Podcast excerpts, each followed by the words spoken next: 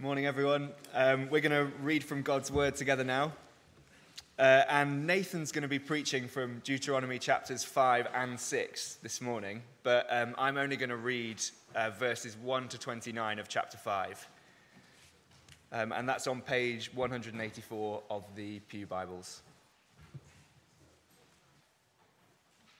Okay, so Deuteronomy 5, starting from verse 1.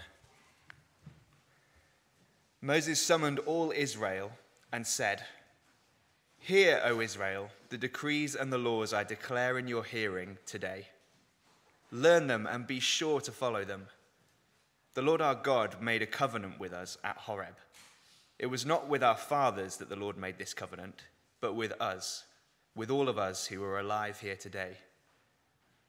The Lord spoke to you face to face out of the fire on the mountain. At that time, I stood between the Lord and you to declare to you the word of the Lord, because you were afraid of the fire and did not go up the mountain. And he said, I am the Lord your God, who brought you out of Egypt, out of the land of slavery. You shall have no other gods before me. You shall not make for yourself an idol in the form of anything in heaven above, or on the earth beneath or in the waters below. You shall not bow down to them or worship them, for I, the Lord your God, am a jealous God, punishing the children for the sin of the fathers to the third and fourth generation of those who hate me, but showing love to a thousand generations of those who love me and keep my commandments. You shall not misuse the name of the Lord your God, for the Lord will not hold anyone guiltless who misuses his name. Observe the Sabbath day by keeping it holy, as the Lord your God has commanded you. Six days you shall labor and do all your work, but the seventh day is a Sabbath to the Lord your God. On it you shall not do any work, neither you, nor your son or daughter, nor your manservant or maidservant, nor your ox, your donkey, or any of your animals, nor the alien within your gates so that your manservant and maidservant may rest as you do. Remember that you were slaves in Egypt, and that the Lord your God brought you out of there with a mighty hand and an outstretched arm. Therefore, the Lord your God has commanded you to observe the Sabbath day. Honor your father and your mother as the Lord your God has commanded you, so that you may live long and that it may go well with you in the land the Lord your God is giving you. You shall not murder. You shall not commit adultery. You shall not steal. You shall not give false testimony against your neighbor. You shall not covet your neighbor's wife. You shall not set your desire on your neighbor's house or land, his manservant or maidservant, his ox or donkey, or anything that belongs to your neighbor. These are the commandments the Lord proclaimed in a loud voice to your whole assembly there on the mountain from out of the fire, the cloud, and the deep darkness. And he added nothing more. Then he wrote them on two stone tablets and gave them to me. When you heard the voice out of the darkness while the mountain was ablaze with fire, all the leading men of your tribes and your elders came to me. And you said, The Lord our God has shown us his glory and his majesty and we've heard his voice from the fire. Today we've seen that a man can live even if God speaks with him. But now, why should we die? This great fire will consume us, and we will die if we hear the voice of the Lord our God any longer. For what mortal man has ever heard the voice of the living God speaking out of fire as we have and survived? Go near and listen to all that the Lord our God says. Then tell us whatever the Lord our God tells you we will listen and obey. The Lord heard you when you spoke to me, and the Lord said to me, I have heard what this people said to you. Everything they said was good. Oh, that their hearts would be inclined to fear me and keep all my commands always, so that it might go well with them and their children forever. So much, Joe. Morning, everybody. Please do um, keep that passage open. And on the inside of your notice sheet, there's a, there's a uh, brief outline uh, that will help you to, to take notes or to follow along. We're going to uh, begin, though, by playing uh, a word association game. So, what I'm going to do is I'm going to say a word, and then I want you just to turn to your neighbor and say the first thing that comes into your head. You ready? You can play this? Okay. Chocolate.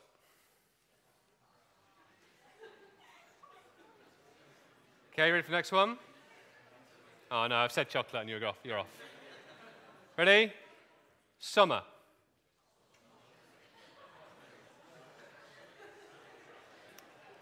Number three is up. Ready? Next one.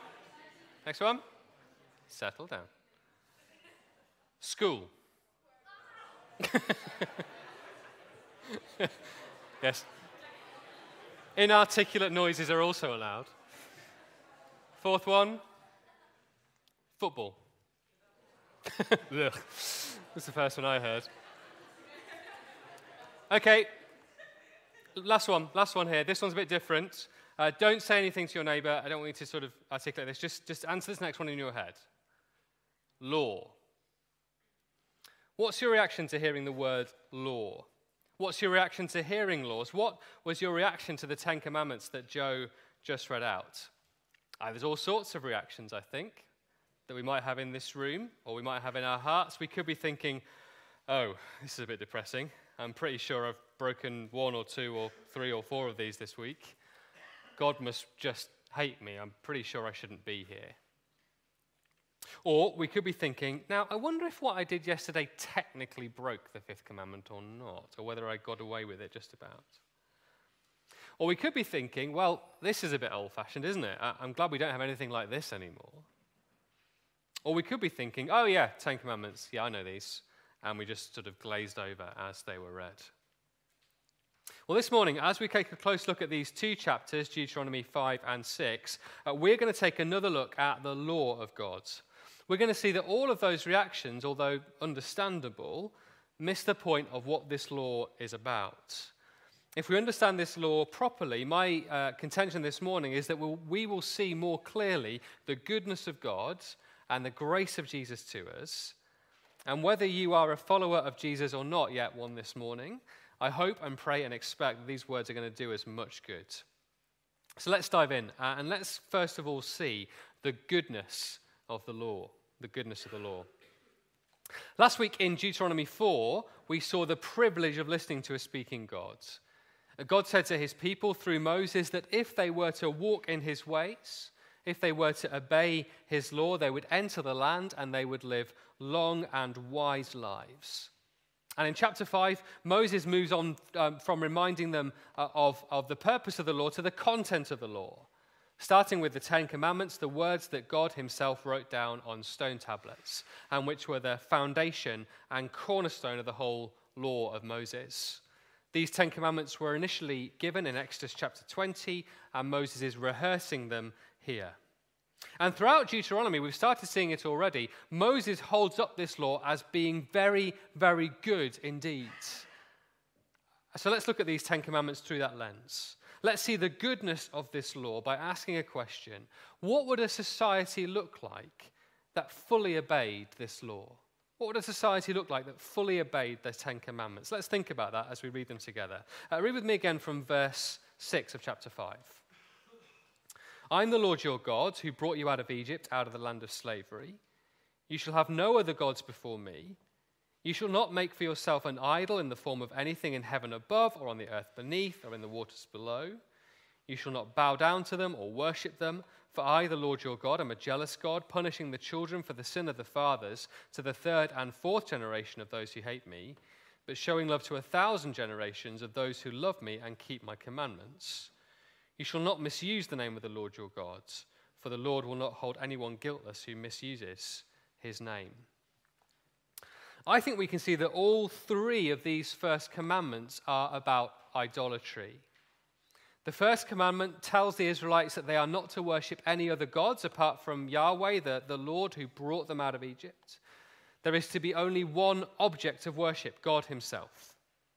The second commandment forbids the people from making images of anything in creation to, to use in their worship, whether that's worship of God or worship of any other gods. There is only to be one means of worship, which is listening to God's word. We saw that last week, didn't we? And the third commandment in verse 11, although we often apply it to blasphemy, uh, using God's name as a swear word, it is a lot broader than that. A literal translation of verse 11 reads, You shall not lift up the name of Yahweh, God's name, to a false thing. In other words, the people were not to associate the name of God with something false or vain or worthless or untrue. Now, there's, there's lots of ways we could do that, aren't there? We could use God's name as a swear word. Or we could say that we are worshipping Yahweh, that we are God's people, and yet believe and teach lies about God. We could subtly alter our teaching so that God is more understandable, or more controllable, or less demanding, or less controversial to our age. Or we could say that we're following God and sort of take the name of God for ourselves, but live in such a way that denies Him. That might not look like idolatry, but in attaching God's name to something false, to something worthless, something untrue, we are remaking him in our own image. We are, we're making a Yahweh shaped idol, really. And that will not do either. So here's these first three commandments. There's to be only one object of worship, God Himself, only one means of worship, the Word of God, and only one way of worship, obeying God as He has revealed Himself, not as he would like, we would like Him to be. Now, here's the question why is that good? Why are these commands good news that would mean life and wisdom to someone who fully obeyed them? Well, we saw last week, didn't we, how awful idolatry is. It's not just arbitrarily bad, something God has just decided not to like. No, it's actually objectively bad for us when we bind ourselves to follow things that are creatures of this world when we transfer our affection and devotion and attention and trust away from God to something made in our own image or in the um, image of something else in this creation, we end up exhausted, dissatisfied, unfulfilled, cut off from relationship with the God of life under his judgment. It ruins us, it causes us to walk in foolish ways and to lead others to do the same. That's probably, I think, the best explanation of that statement in verse 9 that God will punish the children for the sin of the fathers to the third and fourth generation of those who hate me. We must be very clear about this. God is not saying that he is going to punish innocent people. He's not saying that a sinful great grandfather condemns his innocent offspring for four generations. In fact, in Deuteronomy itself, in Deuteronomy 24, verse 16, God says that an innocent son must not be punished for a guilty father, and vice versa. And actually, in the story of Israel, we've already seen that happen. Remember that first generation of Israelites went badly astray and worshipped the golden calf and refused to obey God, and they were punished. But here's the second generation, here alive to this day. So, what's going on? If, if, if it's not saying that God is going to punish innocent people for their guilty forefathers, what is going on? Well, remember that God's method of judgment in Deuteronomy has been to hand people over to the consequences of their idolatry. If people turn from God to idols, they have decided that they hate God, and they will more than likely teach and train their children to do the same. Instead of teaching their children to obey the Lord as Moses tells his people to do, and as Aaron and Andrew were helping us think about earlier, they will do the opposite. Notice that in verse 9, it's not just the first generation that hates God, it's three or four generations of people that hate God's.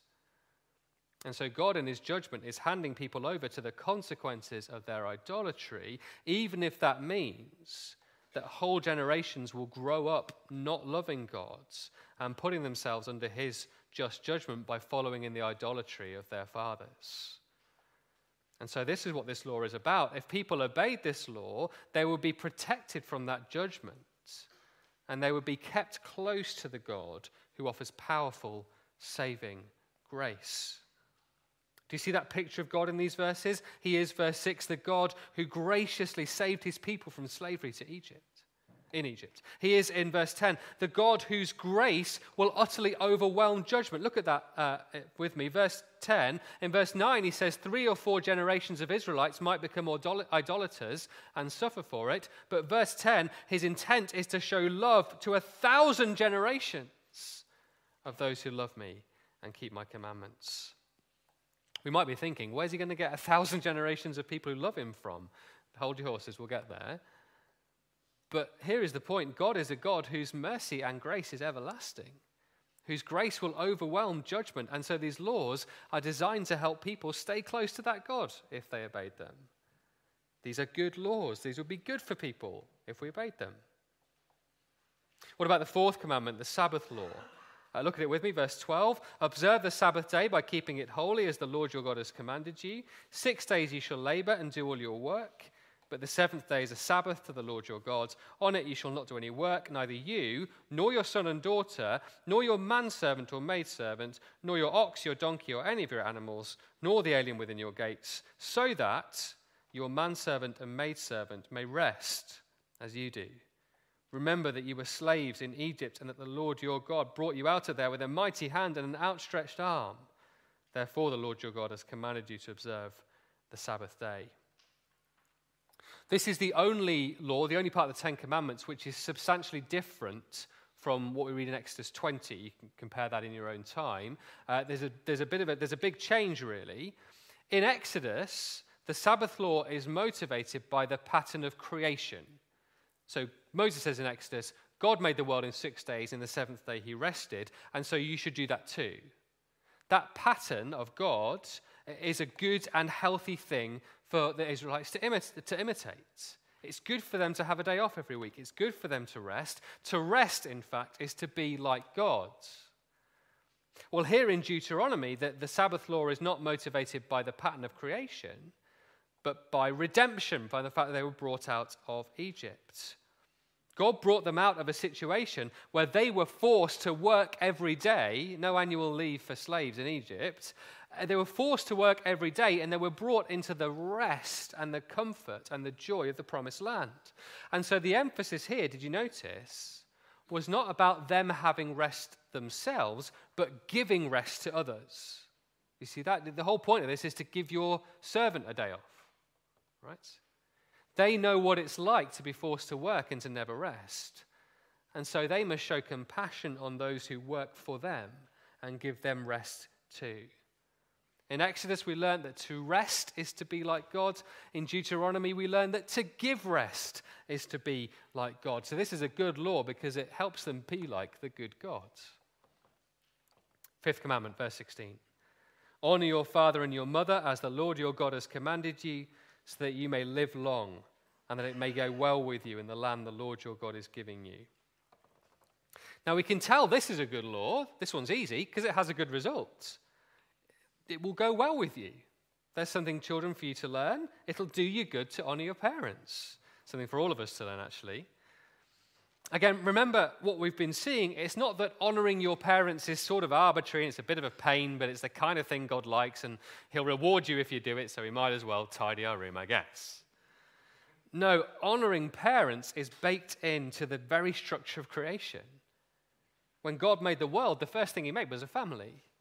And He designed societies to flourish when they are built around strong and healthy families where children honor their parents and obey them and consider them and respect them and perhaps care for them later on. Healthy societies are built around healthy family relationships. And if we want evidence for that, look at our society in the West, where we don't. We've spent decades trying to convince ourselves that the best way to live is to all do our own thing, to choose our own adventure, to do what feels right to you, and to not let authority figures like your parents get in your way. Watch any film, basically, and see how the thing is you've got to find your, so, your individual self expression. And, and if your parents are stifling you, you need to get out and do your own thing. And so every generation abandons the teaching of the last and tries to redesign morality from scratch. The only constant we have is change. Every generation is expected to rebuke and teach their parents, as a, a book that my daughter was given encouraged her to do. I'll tell you about that later um, to tear up the old rules and start again. What does that lead to? It leads to fractured lives, moral confusion, generations being at war with one another, institutions that have safeguarded our nation's health falling to pieces. This is not a recipe for a long lived society. But living in line with the grain of creation, honoring parents, respecting families, this is a, this is a good way to live. It's the way we're designed to live. It's a way that, usually speaking, works. See that in the sixth to ninth commandments, verse 17. You shall not murder, you shall not commit adultery, you shall not steal, you shall not give false testimony against your neighbor. Now, notice these are not really explained or motivated because, frankly, they don't need to be. This is just straightforward respect for the created order that God designed in the beginning. Respect those made in God's image by not killing them. No matter how much they annoy you, no matter how useless they seem to society, no matter whether they're in the womb or out of it, they are made in God's image and must be treated with dignity and respect and love. You should not commit adultery, that means respect the institution of marriage that covenant relationship between one man and one woman that God designed by not breaking apart what God has joined together. Respect people's property. Don't steal. Allow them the means to look after themselves and live well. Don't, don't lie. Respect truth and don't try to mislead or deceive people. It's just, these are just good, aren't they? By the way, that doesn't mean it's always straightforward to obey these or there might not be difficult judgment calls to make, things like that. There's, there's a lot more to say about biblical ethics, and we've got a lot of clarity about how to apply and obey these laws from the rest of the rest of Deuteronomy and the wisdom literature and the whole New Testament. But the point is this at their core, these are good laws based on the good design of a good God. And God's law even wants us to do us good right down to our very hearts. Look at Deuteronomy 5, verse 21. You shall not covet your neighbor's wife. You shall not set your desire on your neighbor's house or land, his manservant or maidservant, his ox or donkey, or anything that belongs to your neighbor. You see, as well as protecting people's marriages and other people's property, this law, if obeyed, would guard the people's hearts and their motivations and their desires. It urges contentment with the things that we have thankfulness and appreciation rather than the, the bitter, twisting envy of other people's stuff that would eat us up inside. And so, imagine with me a society that was built along these lines. Here are the beginnings of true wisdom conformity to the character of a gracious God, living within the crane of creation, with, with the creation design, with healthy patterns of work and rest, marked by compassion and respect for others, with love for our neighbor, even down to people with contented hearts that are really happy for other people when they succeed rather than really envious. But that 10th commandment particularly shows us a bigger picture. This is more than just conformity with an external law. What is this law about? What is it aiming for? It shows us the goal of the law, which is a people with transformed hearts. Let's think about the goal of the law. We see that in chapter, uh, Deuteronomy 6, verse 4 and 5, which we could just sing, but we'll read it. Uh, 6, verse 4. Hear, O Israel, the Lord our God, the Lord is one. Love the Lord your God with all your heart and with all your soul and with all your strength. Now, this is the famous foundation statement of Israel's creed. It, it's now called, if you ask a Jewish person about this, they would say this is called the Shema. Shema is the Hebrew word for hear. And if you ask a Jewish person who takes their faith seriously what their religion is all about, they'll more than likely quote this verse to you. Jesus called verse 5 the most important commandment of the whole law, the summary, along with loving your neighbor, of everything that God wanted for his people.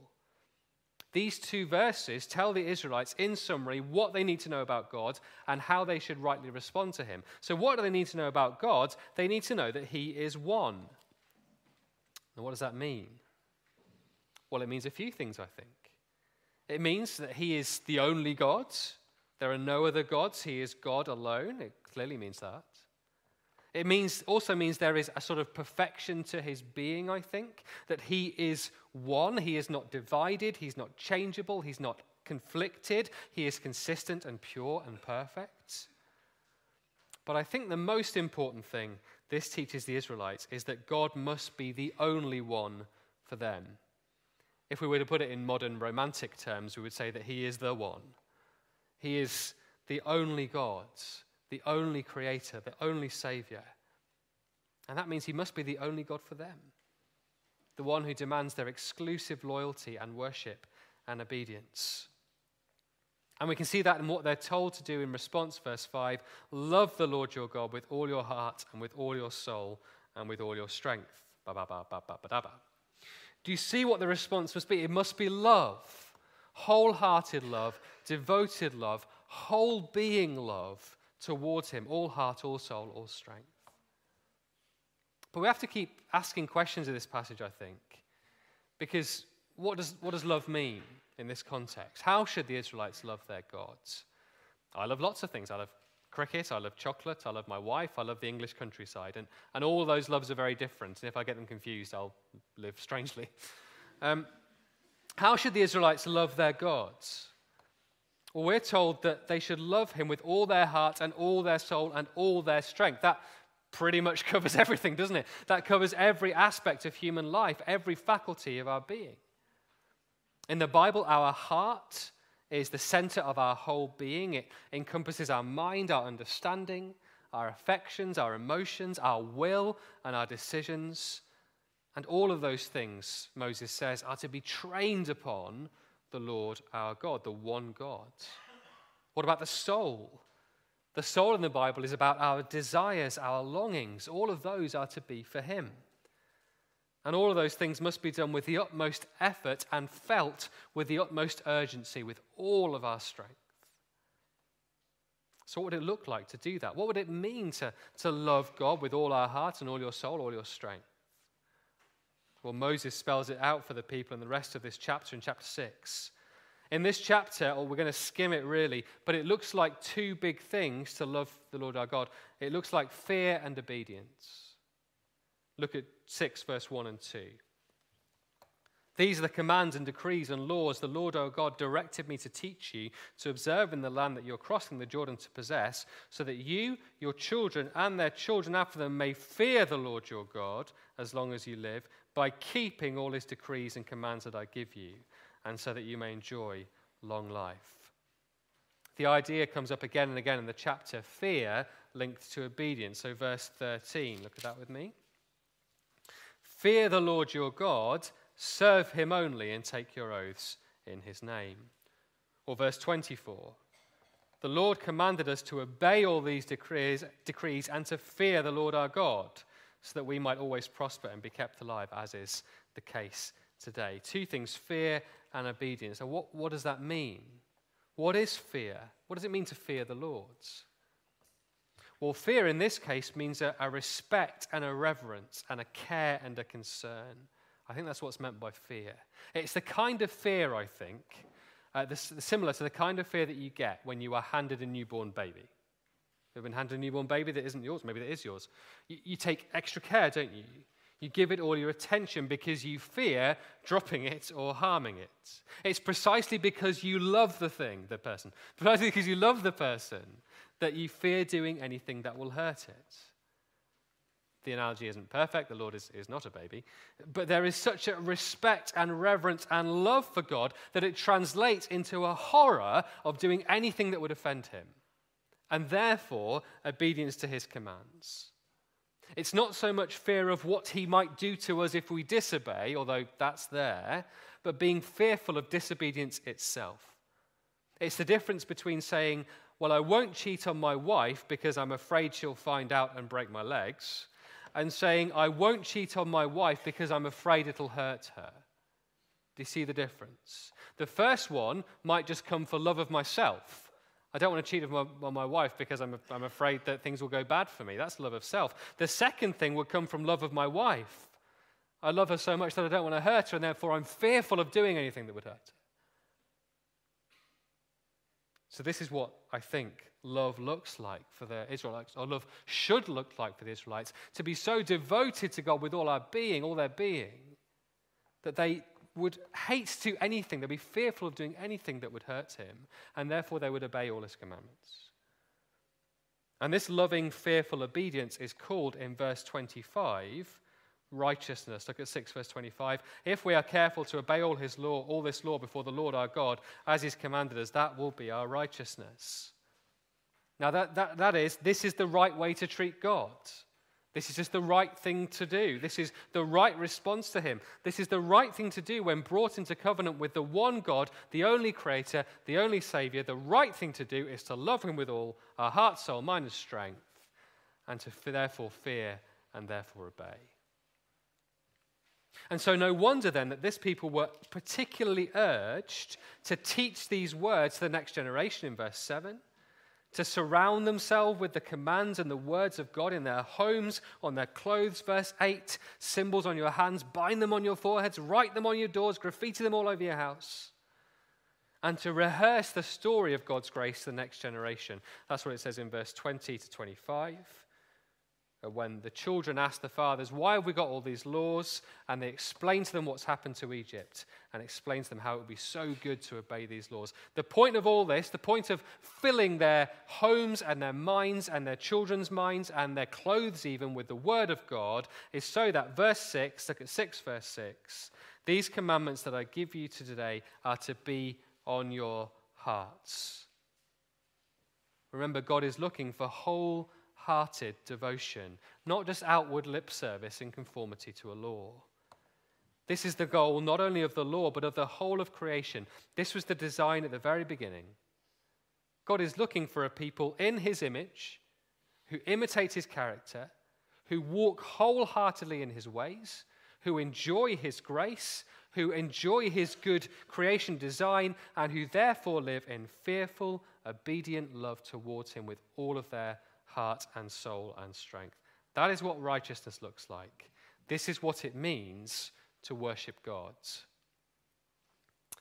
And so we have a problem. Let's look at the problem of the law. And there are hints, even in these chapters, that there are, there's going to be a problem with this. Have a look at the very beginning of chapter 5. We, we skipped it earlier. Back to chapter 5, verse 1. Moses summoned all Israel and said, Hear, O Israel, the decrees and the laws I declare in your hearing today. Learn them, be sure to follow them. The Lord our God made a covenant with us at Horeb. It was not with our fathers that the Lord made the covenant, but with us, with all of us who are alive here today. The Lord spoke to you face to face out of the fire on the mountain. At that time, I stood between the Lord and you to declare to you the word of the Lord, because you were afraid of the fire and did not go up the mountain. Now, there's a couple of very interesting details there. Did you spot a couple of things as Joe read or as I just read just then that made you go, hmm? You want to spot a couple of things like that? If you're reading the Bible and something makes you go, hmm, that's good. That means that you've read something you didn't expect. You need to think a little bit. Uh, it's time to learn. I've got at least two things there that make me go, hmm. First, in verse 3, Moses says that it was not with our fathers that, Lord, that the Lord made this covenant, but with us, all of us who are alive here today. Hmm. One of the things that we've seen is that the people with whom God originally made the covenant at Mount Horeb were exactly these guys' fathers, weren't they?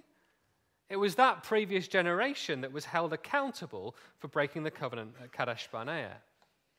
And yet Moses is saying here, in another sense, it was made with us, with you, with the sons and daughters of those people. The covenant was made with the people of Israel, and here are the people of Israel. And so Moses says, You've got to understand, this is your covenant too.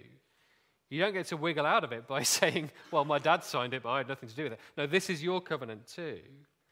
There is a continuity between that first generation and the second generation, they are the same people and they have the same covenant. But that should be a bit of a worry, I think, as readers of Deuteronomy. This new generation has done well so far.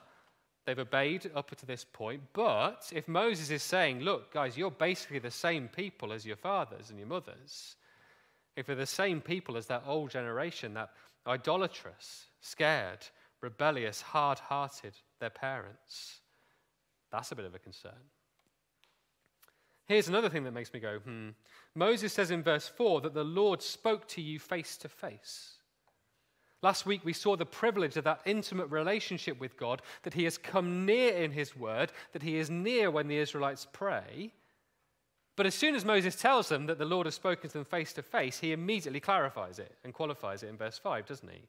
At that time, I stood between the Lord and you to declare to you the word of the Lord, because you were afraid of the fire and did not go up the mountain. So there is intimacy. It is true that the Lord spoke to them face to face, that he's come near in his word, but there is also immediately distance. They are separated by, from God by fire and by smoke and by Moses. And that tension between intimacy with God but also distance comes again. After Moses has repeated the Ten Commandments, he says uh, something very interesting in verse 22. Read verse 22 with me. These are the commandments the Lord proclaimed in a loud voice to your whole assembly there on the mountain from out of the fire, the cloud, and the deep darkness, and he added nothing more. Then he wrote them on two stone tablets and gave them to me. When you heard the voice out of the darkness, while the mountain was ablaze with fire, all the leading men of your tribes and your elders came to me, and you said, The Lord our God has shown us his glory and his majesty, and we have heard his voice from the fire. Today we have seen that a man can live even if God speaks with him. But now, why should we die? This great fire will consume us, and we will die if we hear the voice of the Lord our God any longer.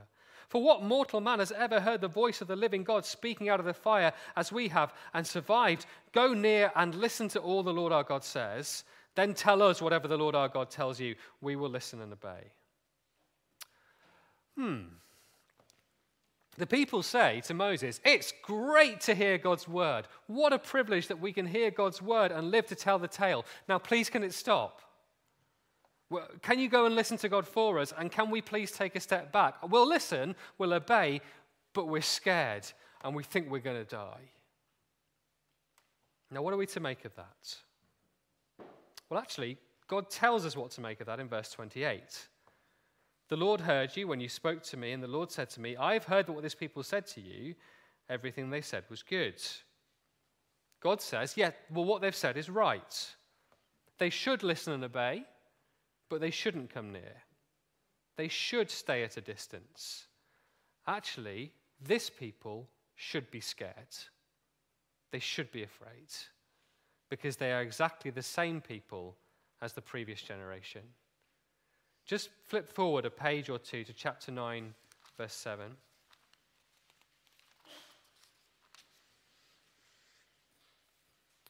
We'll look at this next week a little bit, but this is Moses speaking to this second generation that was not held responsible for their parents' disobedience at Kadesh Barnea, that so far have been doing okay as far as we can tell. Chapter 9, verse 7. Remember this and never forget how you provoked the Lord your God to anger in the desert. From the day you left Egypt until you arrived here, you have been rebellious against the Lord. Meet the new generation same as the old generation, same as every generation rebellious, stubborn, hard hearted, disobedient. Although they have not sinned in precisely the same ways as their old generation, God, Moses, sees into their hearts and says, Well, you're just the same, aren't you? You're just the same. The same as everybody rebellious, stubborn, hard hearted, disobedient. And so turn back to chapter, chapter 5 and see the real paradox in what God says next in verse 29. He's just said, yep, they're right to say that. They're right to say that they should go back home to their tents and let, you, let Moses speak to me. But look at verse 29, see what he says. Oh, that their hearts would be inclined to fear me and keep all my commands always, so that it might go well with them and their children forever. Do you see the sense of lament in those verses, in those words? You see, right now the people are doing something right, but there's something badly wrong as well. You see, the people are scared of God's presence, and so we could say there is something of the fear of the Lord in their hearts, but God in verse 29 is lamenting that it's not the kind of fear that will lead to obedience. He wants a people who's not just scared of him, but a people who love him, a people whose fear leads to joyful, willing, obedient love. There's a real paradox here, a tension. We've seen a lot of tension in Deuteronomy already. Here's another bit of tension. If the people really feared the Lord from their heart, they wouldn't need to be so scared of him. Do you see that? If they had the fear of the Lord in their hearts, which meant that they truly loved him and obeyed him and always kept his commandments from the very heart with all their heart and soul and mind and strength, they wouldn't need for him to beg him to stop speaking. They wouldn't need to flee the consuming fire of his judgment. And yet, that is not what God is going to get from this people. You see, here is the problem with the law. What this covenant desires, what this law is aiming at, are people who love and fear and obey the Lord from their very hearts.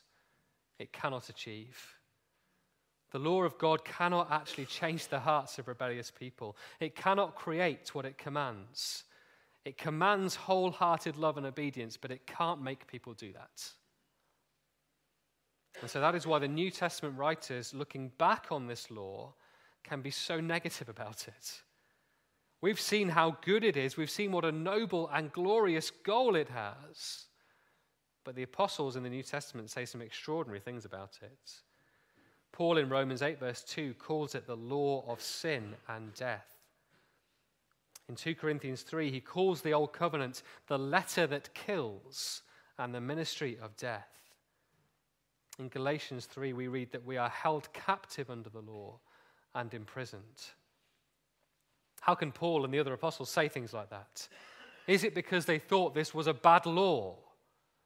Well, no, exactly the opposite. It's because the law is so good that it's so deadly to us. If it were a bad law, we might be excused our disobedience. if the law's bad, then disobeying it is good, right? If it's an arbitrary law, some sort of random rules, well, we'd still be wrong to break it because God gave it. But it would be unreasonable to demand that because of it we should love God if it's just arbitrary and random. But it's such a good law. It reveals a gracious God and a well ordered creation and calls people to compassion and love for their neighbor and care and joy and long life.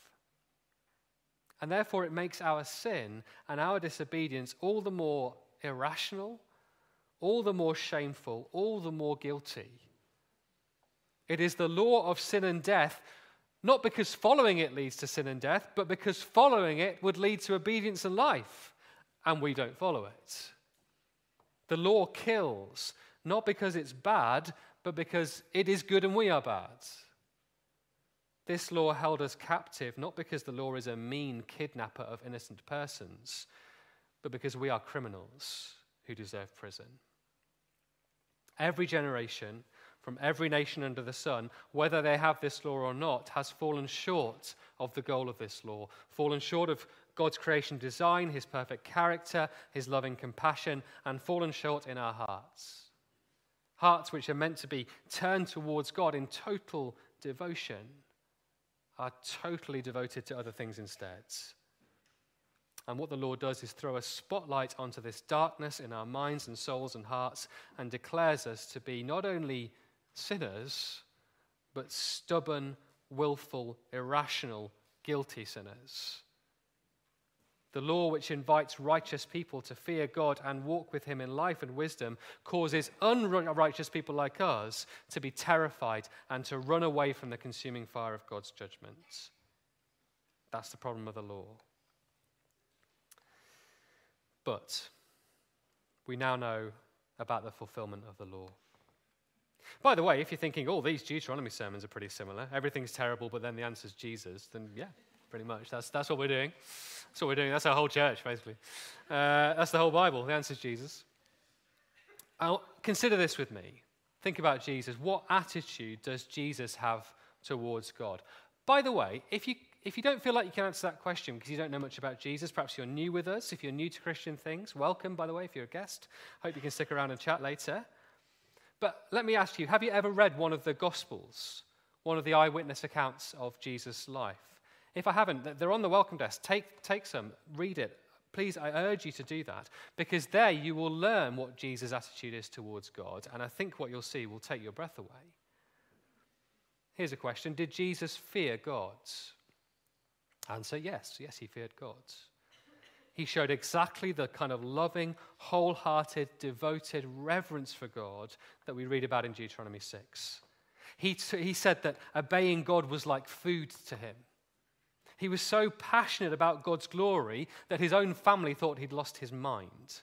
He was so committed to the mission God had given him that when he set his face to go to Jerusalem and die on a cross, his disciples were amazed and hung back and didn't know what to make of it. Jesus was committed. He loved God with all his heart and soul and strength. Did Jesus fear God? Yes. Was Jesus afraid of God? Was he scared of him? Did Jesus beg to be away from God? Answer no. Jesus had total, unbroken intimacy with his Father. He said in John 5, I and the Father are one. God said of Jesus at his baptism, This is my Son, whom I love, with whom I am well pleased. Even at his darkest hour, before he faced the cross, he drew near to God in fervent prayer and in loving obedience. So, what do we see when we look at Jesus? Well, here is a man with the law written on his heart. Someone who loves God and loves his neighbor. All the Ten Commandments, I don't know if you've ever thought about this, all the Ten Commandments are brought to perfection and fulfillment in him. Not only is Jesus not an idolater, he is someone who obeyed the law and loved God to its fullest extent. He kept Sabbath in a way which baffled the Pharisees because they didn't really understand what the Sabbath was about. But Jesus knew what Sabbath was about, and so he obeyed it perfectly. And he said to people who were in slavery to sin, Come to me, all you who are weary and heavy laden, and I will give you rest. There is the fulfillment of the Sabbath law. The Sabbath law is about giving rest to people. Well, that's exactly what Jesus came to do. He came to give sinners and guilty people rest. He honored his father and mother, even though they didn't understand him at all. Children, I don't know if you've ever thought about your parents. They just don't get it. They just know nothing, and they just don't understand me. We've all thought it about our parents. I'm sorry to tell you, children, that probably isn't true. Uh, probably your parents know a lot better than you and they get you better than you think. But imagine this Jesus genuinely did know better than his parents, and they genuinely didn't understand him, but he obeyed them anyway. Imagine that. A man who honored his father and mother. Not only did Jesus not murder, but he brought people back from the dead and restored their life. He treated everyone as an image bearer of God, even those on the very margins of society. Not only did Jesus not commit adultery, but he always treated both men and women with utmost purity and held marriage in high honor. Not only did Jesus not steal, but he overturned the tables of those, he, those who did, bringing justice. He led tax collectors to repent and return everything they'd stolen from others. Not only did he not give false testimony, but he only ever and always spoke the truth, even when it cost him his life. And not only did he not covet, but he was completely content with hardship, even the hardest obedience possible, when he said to his father, Not, but I, not as I will, as you will, I will willingly go to the cross. The fulfillment of the law is found in Jesus Christ. Here is a man with the law written on his heart, the only man who ever has done, has been. But it doesn't end there. You see, Jesus could fulfill the law and end up being the only man in the new creation. It could just be him forever. He's the only one who deserves it, isn't he? He's the only one who deserves to be there by rights. But the relentless grace keeps on giving. Because Jesus, in his life on earth, met idolaters. He met Sabbath breakers. He met those who dishonored their parents. He met murderers and thieves and adulterers and liars and coveters. And he forgave them with all the authority of God's. Even as he died, he forgave the men who were murdering him. And he could do that because he died. He died facing the consuming fire of God's judgment so that he could stand between us and God, like Moses stood between God and the Israelites, but infinitely better. Because for those who belong to Jesus, the fire of judgment is burned out. God's wrath is completely satisfied, and so we can draw near. And not only that, there's more. But wait, there's more. Not only does he forgive those who break the law, he now leads his people in fulfilling the law by writing it on our hearts. This was the promise the prophets of the Old Testament made, and that fulfillment is now declared by the apostles of the New Testament. Romans 8, verse 1 to 4 on the screen. Paul says this. Therefore, there is now no condemnation for those who are in Christ Jesus, because through Christ Jesus, the law of the Spirit of life set me free from the law of sin and death. For what the law was powerless to do, in that it was weakened by the sinful nature, God did by sending his own Son in the likeness of sinful man to be a sin offering. And so he condemned sin in sinful man in order that the righteous requirements of the law might be fully met in us who do not live according to the sinful nature, but according to the Spirit. Now, there's plenty more to say about how we as Christians actually sort of obey the law, the requirements for us as New Covenant Christians, how, it's, how it can be that we can walk in the Spirit and we're not under the law, how we can fulfill the Ten Commandments even though it's not our covenant. There's all sorts of stuff to say about that. We haven't got time today. Uh, Growth Group Central on uh, the covenants is available. If you haven't listened to that, ask me for the recording. Or you could go back and listen to the sermons we did on Galatians a few years ago. That would probably help. But the general point is this the goal of the law, that people would walk in God's good, compassionate, ordered ways with hearts that loved Him, is met in Jesus. And He now invites us, rebellious, hard hearted sinners that you all are, and I am too, to walk in God's ways once more through forgiveness, through the gift of His Spirit. To enjoy the goodness of imitating Him, of living within the good order of creation of turning from empty idolatry to loving, fearful obedience of the living God. To be part of that thousand generations of people who love him and obey his commandments. And when you and I fail to do that, when we fail to love God and fear him, when we disobey him, when we turn away from him, if we are Jesus' people, he continues to pursue us with relentless grace. He guarantees by Jesus' obedience our entrance into the new creation and our long life in that good land. He has done it all. He's fulfilled the law in himself. He's taken the curse of the law on himself. And he now invites us to start walking in fulfillment of the law for our own good and for God's glory. Now, it might be that you've yet to take Jesus up on that offer. If that's you, please come and chat to me afterwards. But wherever you are with Jesus this morning, I'm going to pray now to say thank you for him and to commit ourselves to following him and walking in his ways. And if you want to make this your prayer too, uh, please say amen with me at the end. Let's pray together.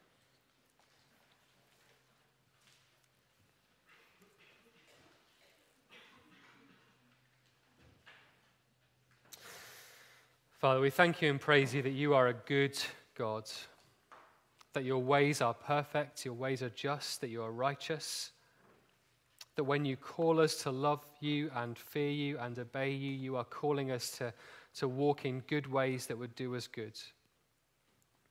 And Father, we're sorry that we are so quick to turn away from you, to ignore you, to disobey you, to think that we know best. Father, we acknowledge that none of us can of ourselves be what this law wants us to be, what you want us to be. That we cannot be the people with love in our hearts for you, with wholehearted obedience for you. We fall short in so many ways. And so we praise you and thank you for Jesus. Thank you that He is everything that you wanted. He is truly your image, the one who loved you from the heart, the one who obeyed this law to the fullness of his being.